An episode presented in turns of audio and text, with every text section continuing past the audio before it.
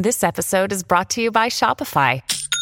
Forget the frustration of picking commerce platforms when you switch your business to Shopify, the global commerce platform that supercharges your selling wherever you sell. With Shopify, you'll harness the same intuitive features, trusted apps, and powerful analytics used by the world's leading brands. Sign up today for your $1 per month trial period at shopify.com slash tech, all lowercase. That's shopify.com slash tech. At Evernorth Health Services, we believe costs shouldn't get in the way of life-changing care, and we're doing everything in our power to make it possible. Behavioral health solutions that also keep your projections at their best? It's possible. Pharmacy benefits that benefit your bottom line? It's possible. Complex specialty care that cares about your ROI? It's possible. Because we're already doing it. All while saving businesses billions. That's Wonder made possible. Learn more at evernorth.com/wonder. And I've spent most of my time as a federal prosecutor. In the beginning, I was a federal judicial clerk, and I worked for a couple of law firms doing white collar criminal defense. But about seven years in, I moved over to the Department of Justice. And at the Department of Justice, I first joined the Computer Crime and Intellectual Property section in Washington, D.C., where I did a lot of policy analysis and legislative drafting and analysis. But I also did investigations all around the country, mostly trademark and copyright infringement, theft of trade secrets, and also computer intrusions. But I was also the ethics advisor, and I guess that was really my first foray into compliance, was being the ethics advisor. That was Scott Garland, Managing Director at Affiliated Monitors, who is this week's guest on the FCPA Compliance Report. The FCPA Compliance Report is a production of the Compliance Podcast Network. Hello, everyone. This is Tom Fox, back again for another episode. Today I have with me Scott Garland. Scott is a fellow U of M law grad, so we have to, of course, start with that. But he's also a managing director at Affiliated Monitors. So, Scott, first of all, welcome and thank you so much for taking the time to visit with me today. Oh, thank you for having me. I'm looking forward to our conversation. Well, Scott, you have a unique professional background, at least from um, most people I visit with. So I was wondering if you could detail us a little bit about that. Sure. First, as you noted, I'm a lawyer, and I've spent most of my time as a federal prosecutor. In the beginning, I was a federal judicial clerk, and I worked for a couple of law firms doing white collar criminal defense. But about seven years in, I moved over to the Department of Justice.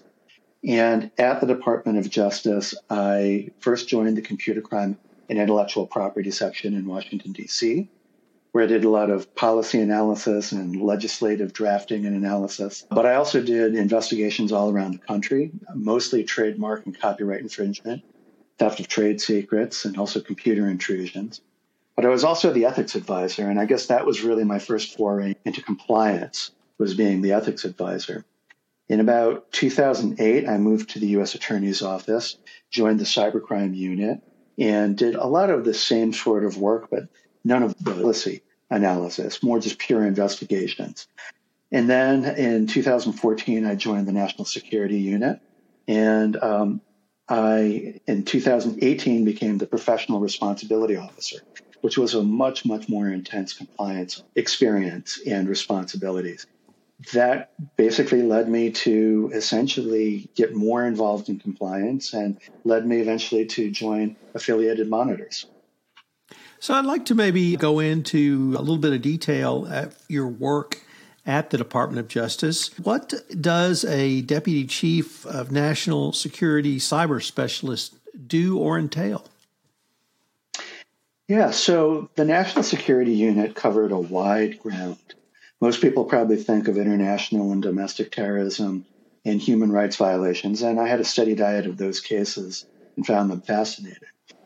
But a lot of what the National Security Unit also does is to address efforts by other countries to obtain U.S. Mo- money and technology illegally and individuals to help them do that. So we're talking about export control, we're talking about theft of trade secrets, cyber intrusions and fraud. And another thing that the National Security Unit does is to deal with safeguarding classified information, usually at government agencies, but also at contractors as well, especially defense contractors.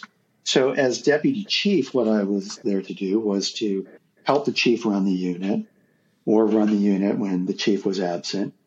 A lot of what I did was to help AUSAs do their job, and that was mostly to brainstorm with them about various cases or tactics that they wanted to consider in their investigations or situations, offer guidance and help.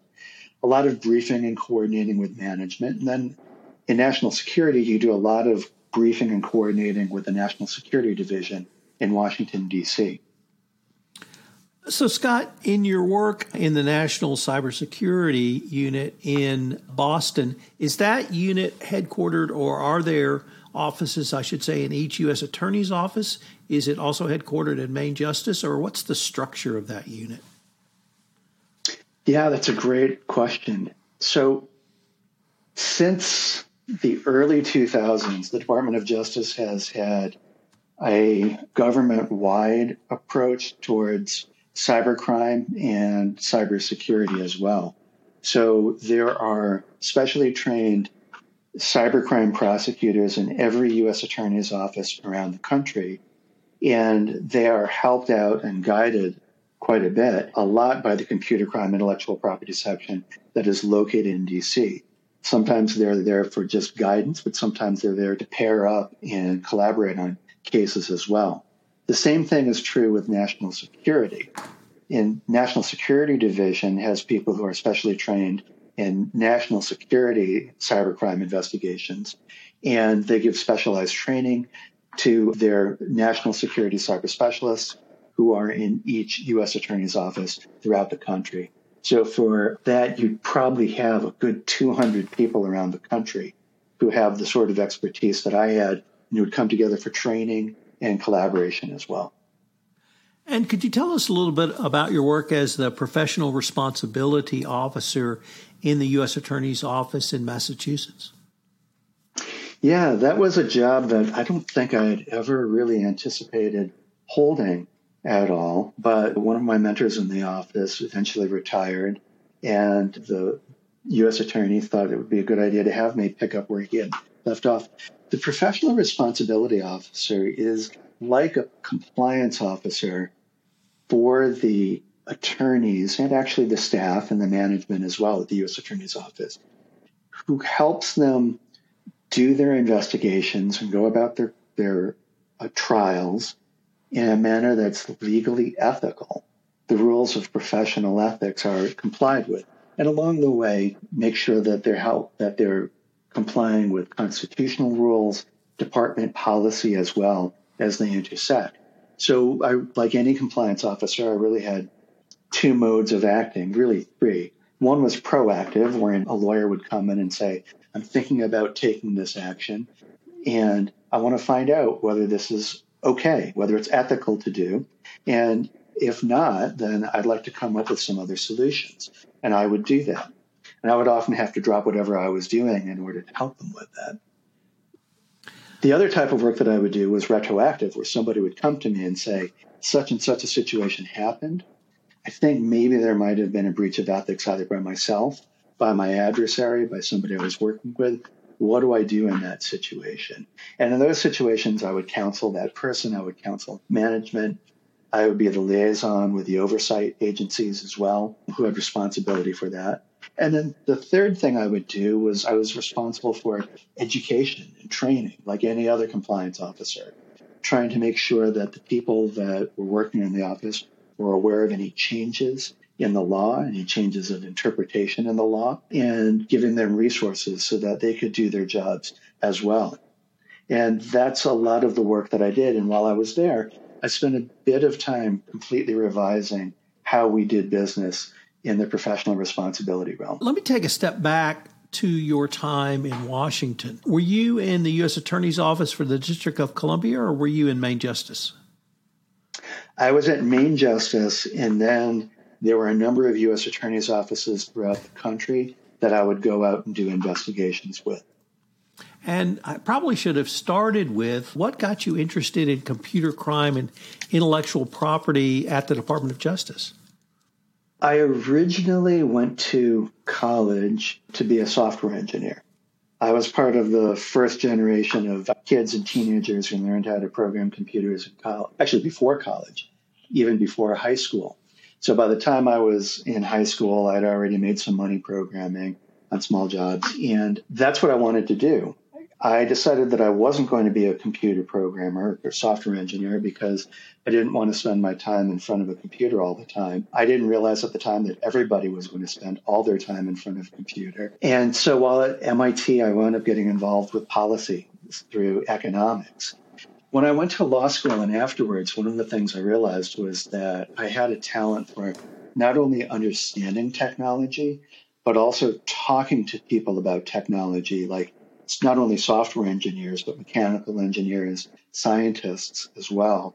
Understanding those issues, understanding how those held policy issues for complying with the law or not complying with the law, and then being able to translate all that to a completely non technical audience. And it was that set of skills that brought me to the attention of the computer crime intellectual property section but also brought my attention to them as well. I'm always intrigued by the question of what's the difference in working at Main Justice and working at a U.S. Attorney's office because I've never done either. So, as an outsider, my perception is they're very different. But I wanted to pitch that question to you and maybe get your thoughts on that. Yeah. To start off, I loved working at both places. Both of them were some of the best jobs I've ever had. I would say that generally, when you're working at Main Justice, you are concerned with issues of national policy, not necessarily just national security policy, but how a particular policy applies across the entire country. And so you may do policy analysis, policy recommendations. That might lead to legislative proposals. When you're at a U.S. Attorney's office, you don't generally do that unless your U.S. attorney is using the attorney general on such things. And that happens occasionally. When you're at Main Justice and you do investigations, you're going all over the country and you're relying on the U- U.S. attorneys or the assistant U.S. attorneys to help you learn who the judges are, who the defense attorneys are, who the investigators are. And when you're at the U.S. Attorney's Office, you're really more responsible for the day to day contact with those cases. And when you have that sort of close responsibility for the cases at the U.S. Attorney's Office, you tend to see cases not as much as how they fit into a broad national policy, but you tend to see more of the individual circumstances of each case, the individual circumstances of each victim, of each defendant, of each suspect as well, and how can you work through to a just resolution of that case, whether that's doing some sort of a deal or whether that's some sort of a trial. But those would be the main differences, I think. Scott, I'd now like to turn to your moving over to affiliated monitors or AMI. And if I could start with what interested you, intrigued you, and indeed took you to AMI? Yeah, the I had the responsibility and great pleasure of working on a lot of really interesting, hard cases, both at Main Justice and at the U.S. Attorney's Office. But as a prosecutor, there were a few things that I learned. One was that I had very blunt tools about what I could accomplish, whether that was investigation or prosecution, recommending jail time or not jail time. And I could only really work on 10 to 30 cases at a time. And as I did so, I was always looking backwards. I was always looking at situations where something bad had happened, and my job was to help fix that. But fix that was generally trying to get the money back, the information back, and trying to punish the person who did it. And I thought that as a public service, my job should be to help as many people as possible. And I still believe 100% in that there's a role for prosecution. But as a compliance professional, I started to think about well, how can I help people do the right thing? How can I move from punishing a few people for doing the wrong thing to helping as many people as possible do the right thing? And that brought me to affiliated monitors because affiliated monitors' whole goal is to help companies' compliance operations not only get stronger, to, but also to flourish. Whether that's during a monitorship of an agreement between a company and the government, or whether it's proactive assessments and consulting work that we do. We're going to have a quick word from our sponsor, and we'll be right back with more from Scott Garland.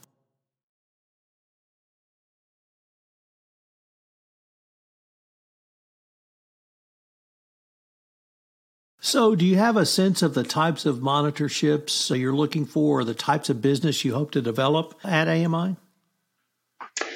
Yes, I think that a big focus will be not only for myself, but for AMI, the areas of cyber, of privacy is obviously a big concern of companies abroad and domestically as well. And I expect to be doing a lot of work on that. Sanctions and export control have always been important, but never more than now, given what's happening over in Ukraine and burgeoning sanctions against Russia. I anticipate that the work that I'm going to do will not just be criminal work, that is, dealing with monitorships that come out of criminal prosecutions, but matters that are before the FTC, the Antitrust Division, also things that have to do with technology and issues that relate to mergers and acquisition. I expect we'll do a lot of work that involves CFIUS, the Committee on Foreign Investment in the United States, and OFAC, the Office of Foreign Assets Controls as well. And then finally, a new area for me is work, we'll be working with state and local governments on some of these areas and with areas that involve both technology and compliance. Scott, many of those areas I am at least have some familiarity with, but I do not around working with companies in the CFIUS arena. I know what CFIUS is, and I have a great CFIUS story if we get to it. But how would you envision helping a company through the CFIUS process, or if CFIUS puts certain conditions on allowing a transaction to move forward, or perhaps a combination of both? Yeah, as you're aware, what CFIUS does is it looks at investments of foreign companies into the United States with the idea that's generally a good thing, but that when that happens, there can be national security concerns. And so CFIUS often works with companies to set up conditions where there are national security concerns and risks to mitigate those risks. And they'll come up with an agreement for proactively mitigating those risks over a period of time. And that's exactly what Affiliated Monitors has done for the last 18 years in a number of concept, contexts. What they've done is looked at agreements between a government and a company where the company agrees to follow certain conditions and then figures out how to monitor those things and to how to help the company do that so that they successfully get through the monitorship. So I see the work that we'll be doing with CFIUS and companies going through CFIUS review and mitigation as very similar to the sort of work that AMI has been doing as its core for the last 18 years. Scott, I uh, like to ask you to put on your prognosticator hat a little bit because one of the, I've been thinking about some of the outcomes or unintended consequences of the Russian invasion of Ukraine. Cyber, I think, was on the minds of many companies, certainly on the minds of the government and private corporations around ransomware.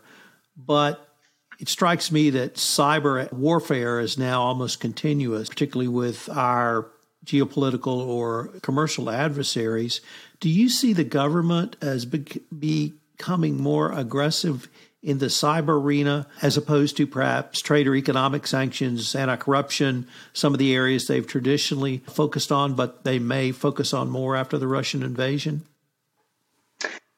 I do. I think that the first area that you're seeing a lot more governmental focus is on disclosure of breaches to government entities and to the people whose information was exposed by those breaches.